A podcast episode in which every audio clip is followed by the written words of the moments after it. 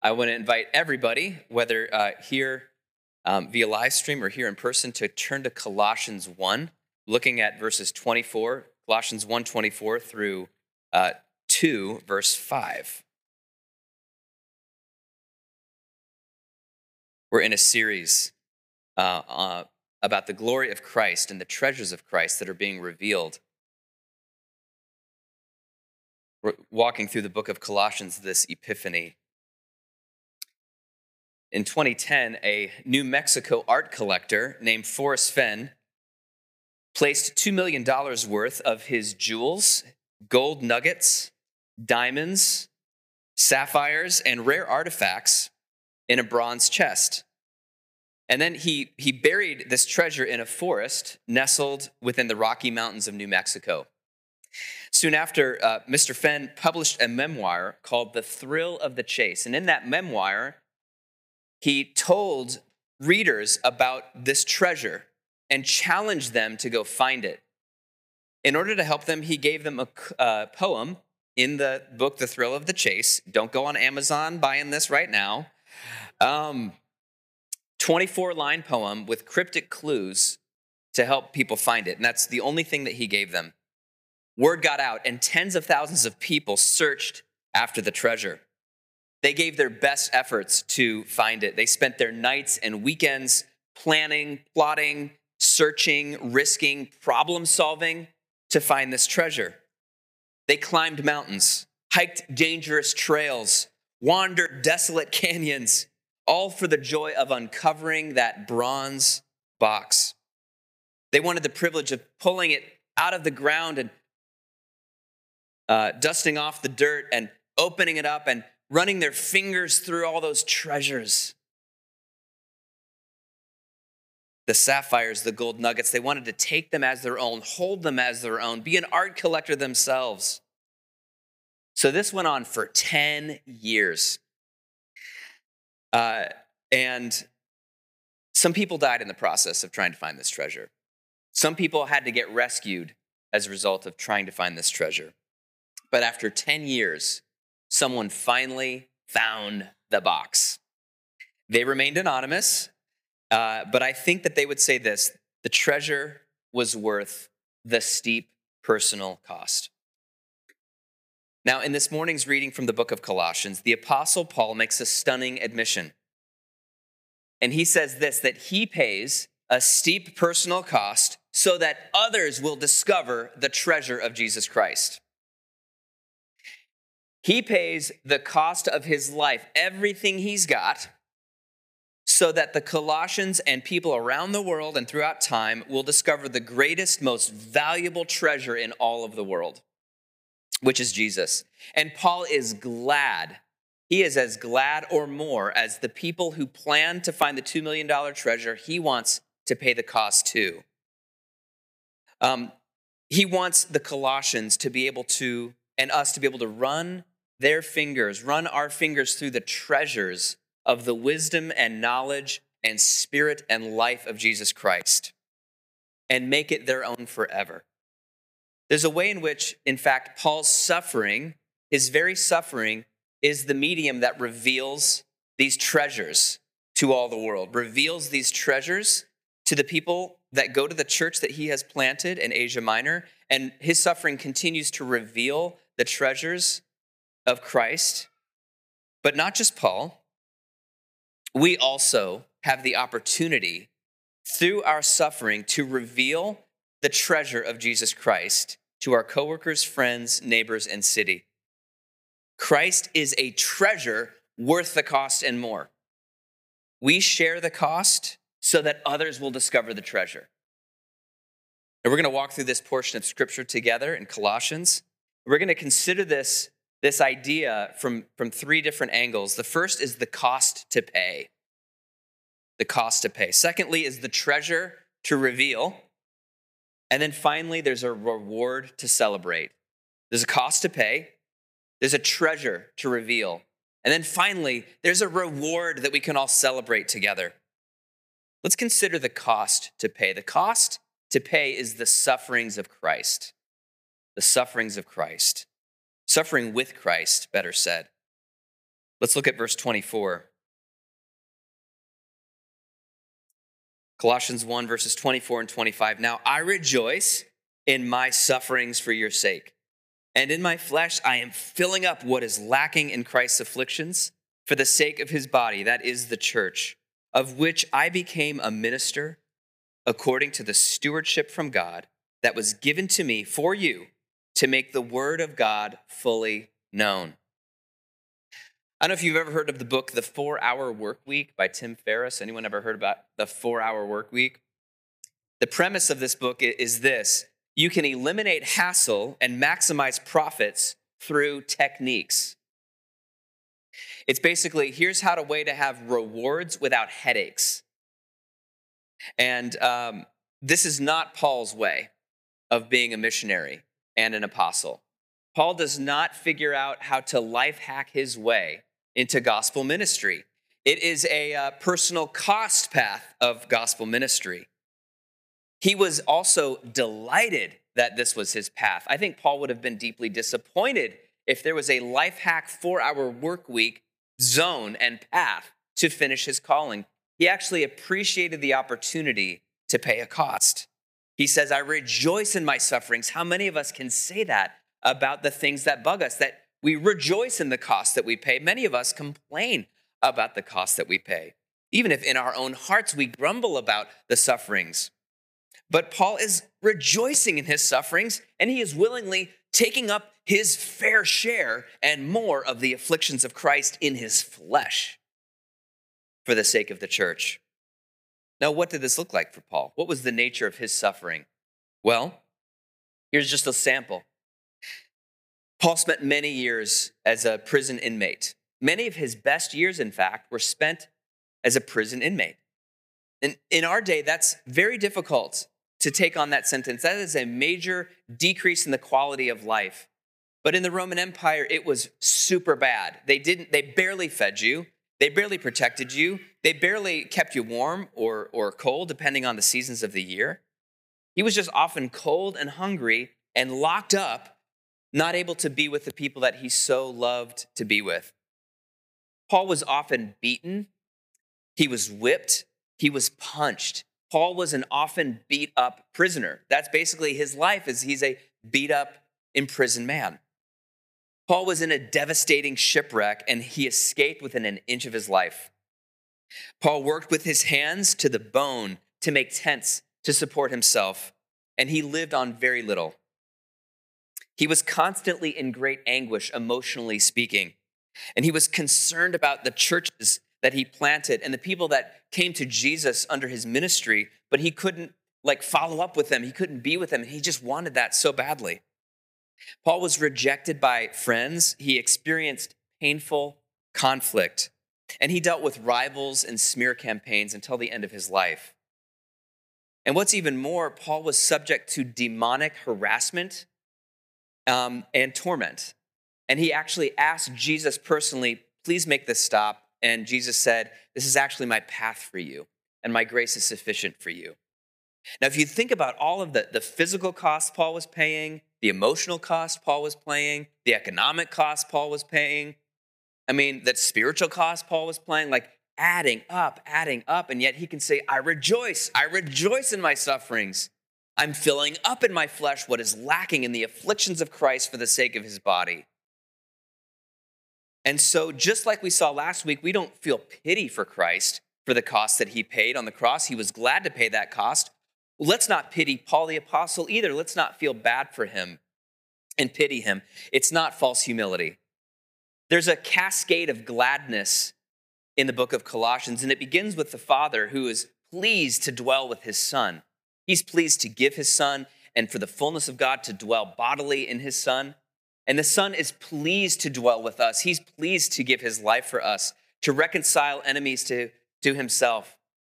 And then uh, the apostle Paul, who is a recipient of the, the grace of Jesus, is glad to pay the cost for the sake of the body. He's actually glad to pour his life out so that people can experience the life of Christ and recover the treasure of Christ. And the body of Christ to this day continues to suffer, continues to pay the cost. We are the body of Christ, And the body of Christ has always been a suffering body. Suffering is a privilege, my friends. It is a privilege. It's actually something we rejoice in. Remember what Jesus said in his Beatitudes Rejoice and be glad. Leap for joy on the day that they say false things about you for my sake. For so they said about the prophets before you, the holy people before you. There's something about suffering that is a great and incredible privilege. In fact, one Polish uh, woman of God speculated that if angels had the ability to envy human beings, they would envy us in part for the suffering because of how close our suffering brings us to Jesus Christ, closer than any angel could get to him. And if we are called to suffering, there will be grace for the suffering. There will be grace to rejoice in the suffering, and there will be incredible growth and reward in eternity. This is one of the most incredible privileges that you and I could ever receive, one of the strangest and most valuable gifts we could ever receive from the Lord is not only the suffering, but the grace to suffer well and the grace to suffer redemptively. Now, some might be asking this Is Paul claiming that Christ's sacrifice on the cross was insufficient? Did Paul think that Christ's afflictions weren't enough, that they were lacking for salvation? Is he making up for something that Christ failed to do? And it's important when you're interpreting scripture to always look at the context, what comes before and what comes after. And if you do that in this text, and you just read the book of Colossians, you see that part of the, the, the very foundational reason that Paul's writing the book of Colossians is to argue for the sufficiency of the sacrifice of Christ. Christ is enough. You don't need to add on extra regulations and extra things in order to get to him. His sacrifice is enough, it is sufficient for us. If you look at all of Paul's letters, that is only underlined and put in bold and highlighted. Christ's sacrifice is enough, and let's celebrate it and live into it. There's no adding to it, there's no earning it. Yes, we are fully united to Jesus by grace. We don't earn that. Yet, because we are united with him, we share his sufferings to prepare us for the glory. And this is a deep mystery. There's no glory without suffering. We're not earning glory, we're preparing for it. And this is also about a deep personal connection with Jesus. Do you want to be united with Jesus and share all the things that he has for you? Everything good. Suffering is part of the good. And Paul sees that. He sees that it's, it's this long. It's like light and momentary affliction but the reward is eternal. The reward is outlasting everything and more. Yes, the work of Jesus on the cross is complete. It is complete, it is complete, it is complete, it is done. And we can celebrate that. The work of Jesus is complete. Yet the way of Jesus continues. The way of the cross continues. Jesus himself said, Take up your cross and follow me. For whoever would keep his life will lose it, but whoever loses it for my sake will find it and find it forever. Whenever you see the church growing and gospel, uh, the gospel of Jesus expanding to new people, there will be personal suffering from pioneering saints. It's one of, as Robert Coleman said, it is one of the um, like things that no one talks about in church growth is the role of suffering. George Harley was a Yale trained medical doctor, metal worker, and map maker who became, of all things, a Methodist missionary. Um, he went to Liberia in the early 1900s to establish two things a hospital uh, and a church. George walked with his wife, uh, who was pregnant at the time with their firstborn son. They walked 17 miles to the village where they made their home. For five years, uh, Dr. Harley labored among the Liberians there. And every week he would say, uh, I invite you to the service that we're having on Sunday. He would care for them medically and he would invite them to church on Sunday. And for five years, nearly no one showed up to any service that he offered. It was basically him and his wife and their son when, they, when, when he came along. And he wanted them so much to hear about God's love and the work of Jesus. And so, but no one came for five years. Now, uh, when his son was around five years old, he uh, tragically became gravely sick and died. And Dr. Harley had to do everything for the funeral. There was no help at all. He had to dig the grave, he had to make the casket with his own hands, he had to lead the service, he had to bury his son. And it was all by himself. And he was so overwhelmed with grief that as he laid his son's casket into the ground, he just put his hands in his face and he just wept and he just wept and he wept and he wept. And there was a, a villager walking by, one of the village elders walking by, and he saw Dr. Harley. And he, he gently lifted up his face.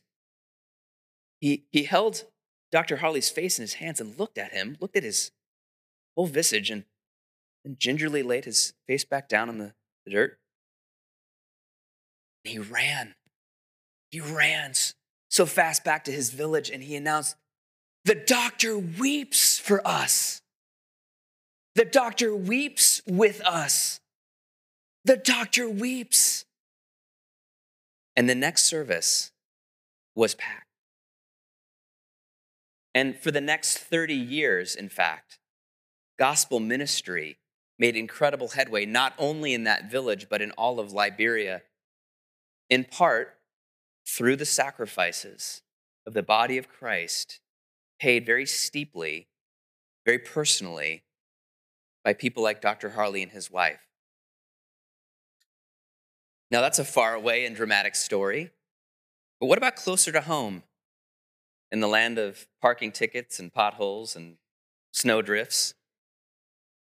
Well, let me tell you, the vitality of the gospel in our city, whether at Immanuel or at other gospel churches, have come at a great personal cost of loving saints, many of whom are in your midst, sitting with you right now, many of them live streaming right now.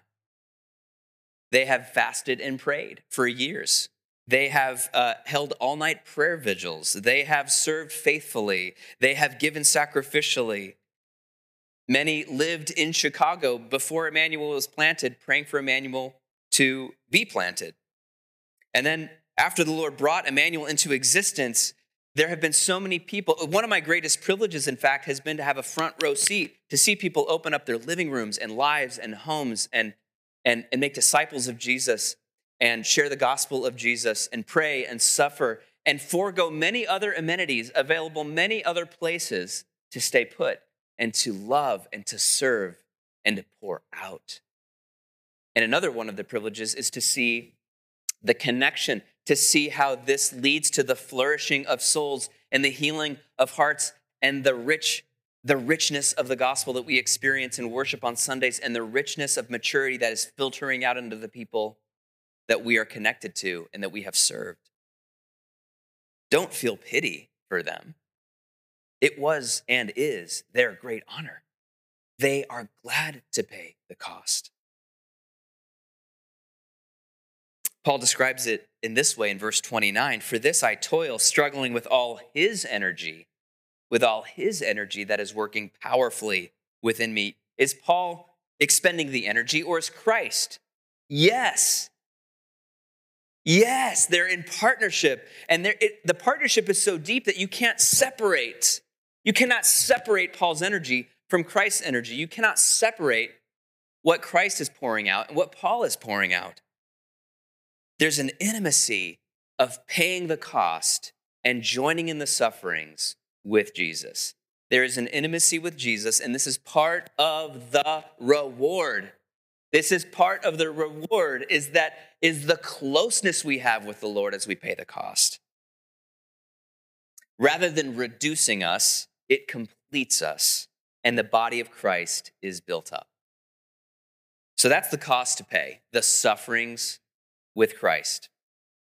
Um, what about the treasure to reveal? Let's consider that. The treasure to reveal is the glory of Christ. That's that bronze chest buried that has now been unearthed. Um, let's read verses 26 and 27 of Colossians 1. The mystery, hidden for ages and generations, but now revealed to his saints. To them, God chose to make known how great among the Gentiles are the riches of the glory of this mystery, which is Christ in you, the hope of glory. Now, Forrest Fenn's 24 lines of poetry revealed clues, hints, and references that slowly revealed his hidden treasure. Um, and this helps us understand the word mystery in um, our text here, verse 26 and 27 talks about mystery. What's mystery? A mystery is something that used to be hidden but is now out in the open. It used to be hidden, it's out in the open. In some, some cases, it's no longer a mystery, it's no longer a secret. Um, now, for ages and generations, as verse 26 says, for ages and for generations, there was a mystery to the plan of God. There was something hidden about it. But there were clues, clues given throughout the ages, clues given to whet the appetites um, to the saints. Um, hints, prophecies, pictures, forerunners. And we can read about these in the Old Testament books of the Bible. Angels wanted to know, they yearned to know what is God's plan? God's up to something. What is it? The, the prophets of old, they wanted, they yearned to know, like, can we be the generation that uncovers the box of God's mystery, of his plan? Can we wipe away the dirt? Can we open it up? Can we see what God's been up to? But they got these clues like, um, like uh, a great king. There's going to be a great king coming related to David to last forever. Okay. Well, then there's the suffering servant coming, and he's going to bear the sins of the nation or maybe the world. Okay. Well, then there's bread from heaven, you know, and it's like bread from heaven giving life and sustaining you in the wilderness. And then there's something about a temple, a, a world's end time temple that the whole world can somehow come to. How does that work? The glory of God fills a temple, that the nations can stream to it. There's something about a day of judgment, but it was also kind of like a day of mercy. And how are those things connecting? And there's something about a great lion, and something about an innocent lamb, and something about sacrifices and mercy and justice and healing and light. But it was like, how are these things all going to come together in the plan of God? What mystery could this be? What law from the mountain could this be? What, what ruler could this be? What healer could this be? What wisdom from on high could this be? And then when the fullness of time came, the final clues were revealed, and the star led them through it, and the shepherds and the magi and the teenage uh, Jewish couple, Mary and Joseph, were the ones to, to unearth the box. And they were the ones who dusted it off, and they were the ones who opened it. And metaphorically speaking, there it was a 20 inch miracle. Jesus Christ, God in the flesh. Who knew? Who knew that that was going to be the plan that brought all those images together? Who knew that it could be God's mystery was God Himself here on earth, taking on flesh, suffering in the flesh, which becomes our bread, becoming a king who is also a healer, becoming a lamb in his innocence, but yet also a lion in his authority, rising from the dead, yet still having a body, bearing his scars of trauma like trophies, and taking them and us into the presence of the Father in great victory forever, praying for us, becoming our great high priest who has passed through the heavens inviting us to reign with him forever if we suffer with him now and trust him. What a mystery. What a treasure. Just for a moment, can you run your fingers through the sapphires and gold nuggets of Jesus Christ, his wisdom, his knowledge, his plan, which no one can stop? Um, Paul sums this up this mystery, this treasure, as Christ in you. And again, plural Christ in you, plural. Christ in y'all, the hope of glory. You know, physical treasure, we can take it on and own it. We could even like turn it into money and spend the money, but we can't really take it into our persons. We can't take it with us when we die. Um, physical treasure really can't power us from the inside. It can be stored or spent or given away, but it can't get inside of us. Christ is a treasure that fills every part of us. It fills our mind, it fills our heart, it fills our body, it fills our common life together, it fills our suffering. It captures our entire human existence, past, present, and future, and brings it into glory and beautifies it and makes it transfigured with heavenly light. Along the way, he imparts forgiveness where we are guilty, and he imparts wisdom when we um, are, are confused, and he imparts knowledge and dispels our foolishness. Christ is a treasure. He's a treasure for all of us and for everyone, every culture, every culture that discovers Christ, every generation that discovers Christ, every people that discovers Christ is transformed and is enriched, enriched to find this box.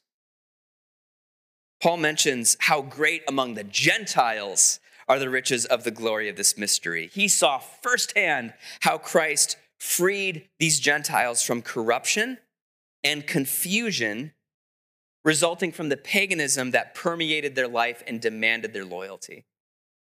He saw firsthand the treasure um, illumining and enriching the Gentiles.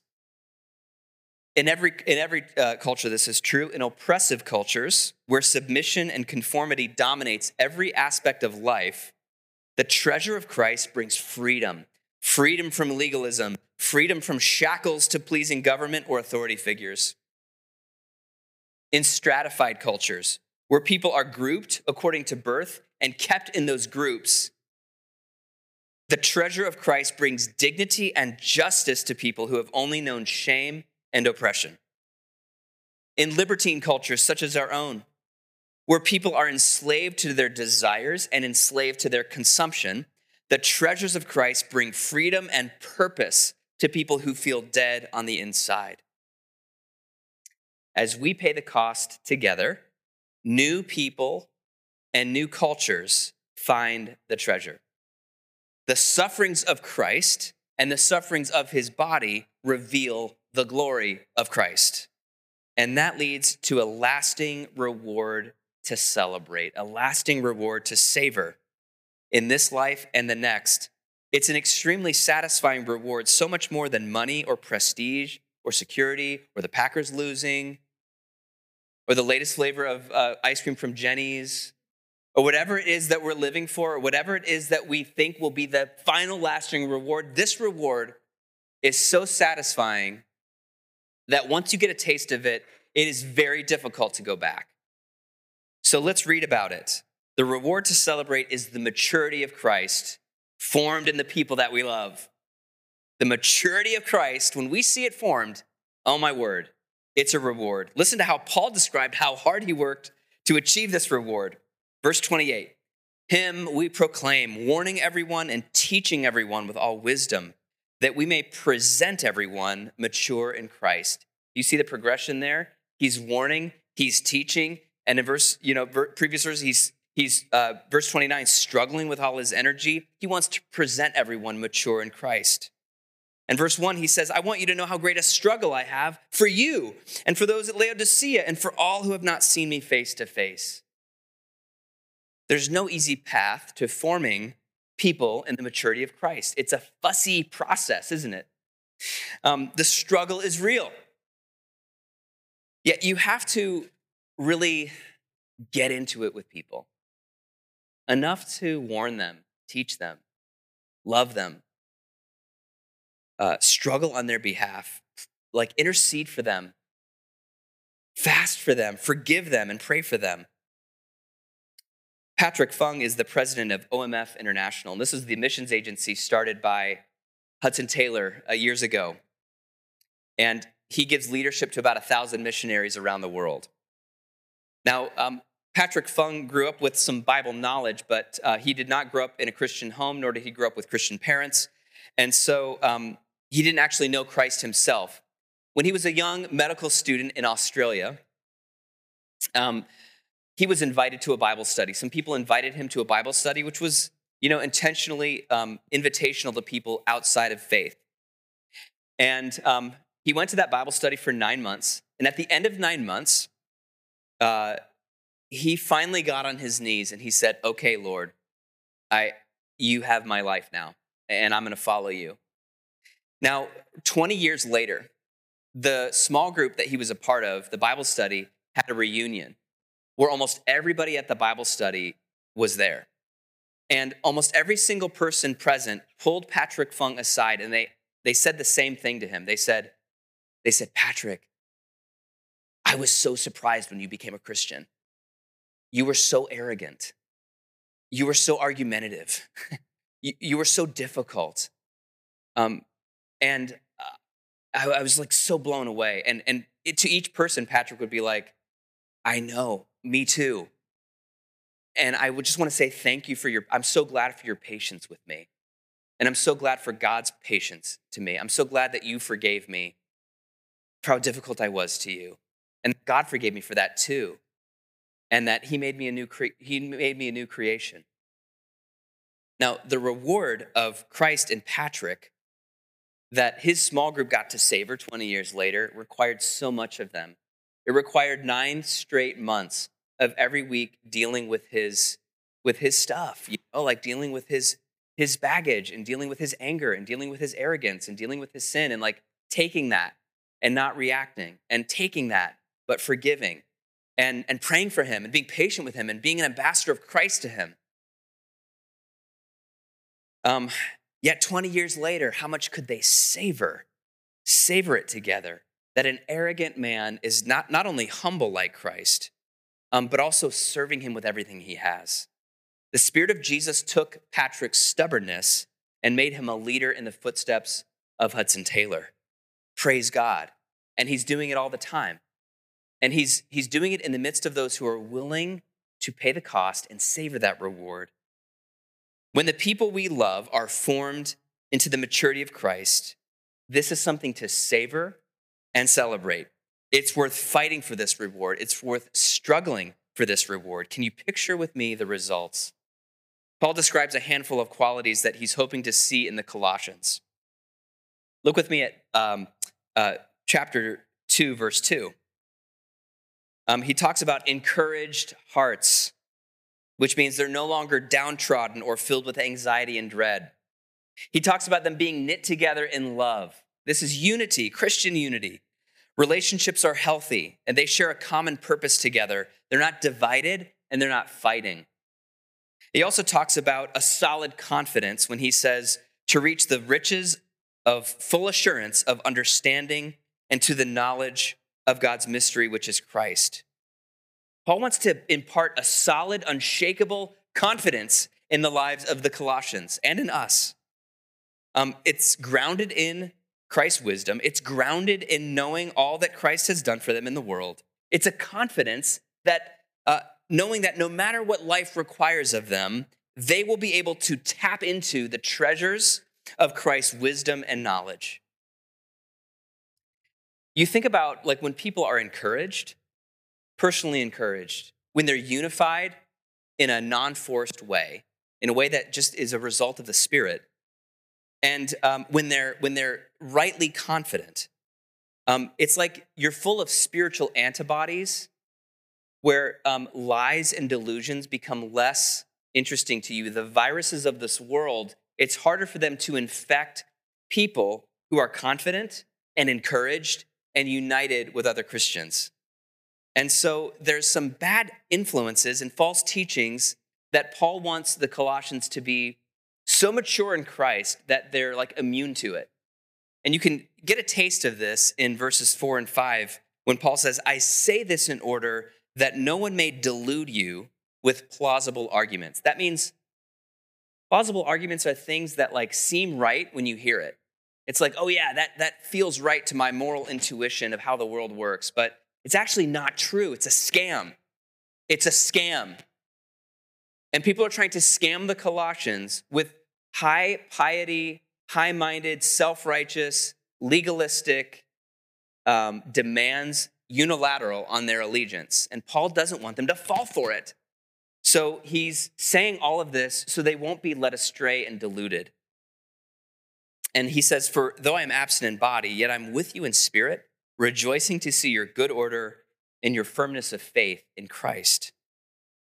So Paul's really glad to see how mature they are. He can see how in good order they are. But he's still concerned enough to write this letter. And we're going to get into this next week when we, um, as he, Paul begins to go into some of the plausible arguments that are, um, that are uh, sort of wafting among the Colossians. And Paul's going to like try to dispel the spell and bring them back to Christ. But Paul does see some maturity here, and he calls it out and he celebrates it, he savors it. Um, what if our greatest treasure and reward as a church could be to celebrate when the maturity of Christ is formed in people? Among the next generation of our church, what if we celebrated uh, the maturity of Christ being formed in the next generation? What if we celebrated the maturity of Christ being formed among those who don't know him yet? People like Patrick Fung, who are rude and resistant to the gospel right now? What if we celebrate the maturity of Christ that is formed among those who have rejected the Christian faith or are in the process of rejecting the Christian faith, who at some point get a new vision of Christ and his church, as so many have um, through Immanuel? What if we celebrated the maturity of Christ and made that our treasure? Can we picture the day when they will be the ones to unearth the bronze box, run their fingers through the treasures, and make the, the treasures of Christ, the glory of Christ, their own. And they are to the point where they are full of the Spirit's wisdom, full of the Spirit's power, full of the Spirit's fruit. It's worth the personal cost, my friends. It is worth the cost that we pay with Jesus of spending our energy and time, of forgiving and pleading and teaching, of opening up our living rooms and hearts to include and encourage them, to forgive them, to fast and pray on their behalf, to disciple them.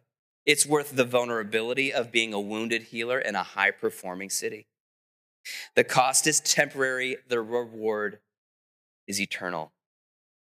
And at the beginning of my message, I shared with you about Forrest Fenn and his buried treasure. Forrest Fenn parceled out only $2 million worth of his treasure jewels, gold, and diamonds.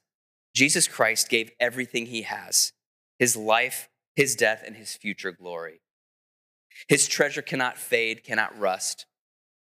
Many people plotted, planned, and suffered to obtain Forrest Fenn's prize, yet only one person actually found and claimed the buried treasure.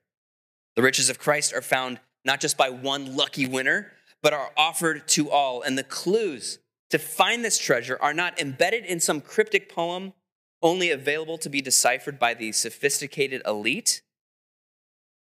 They're an open secret available to everyone and anyone, and we have the people. We are the clues that show the people of Chicago, our friends, neighbors, coworkers, loved ones, the treasure of Christ.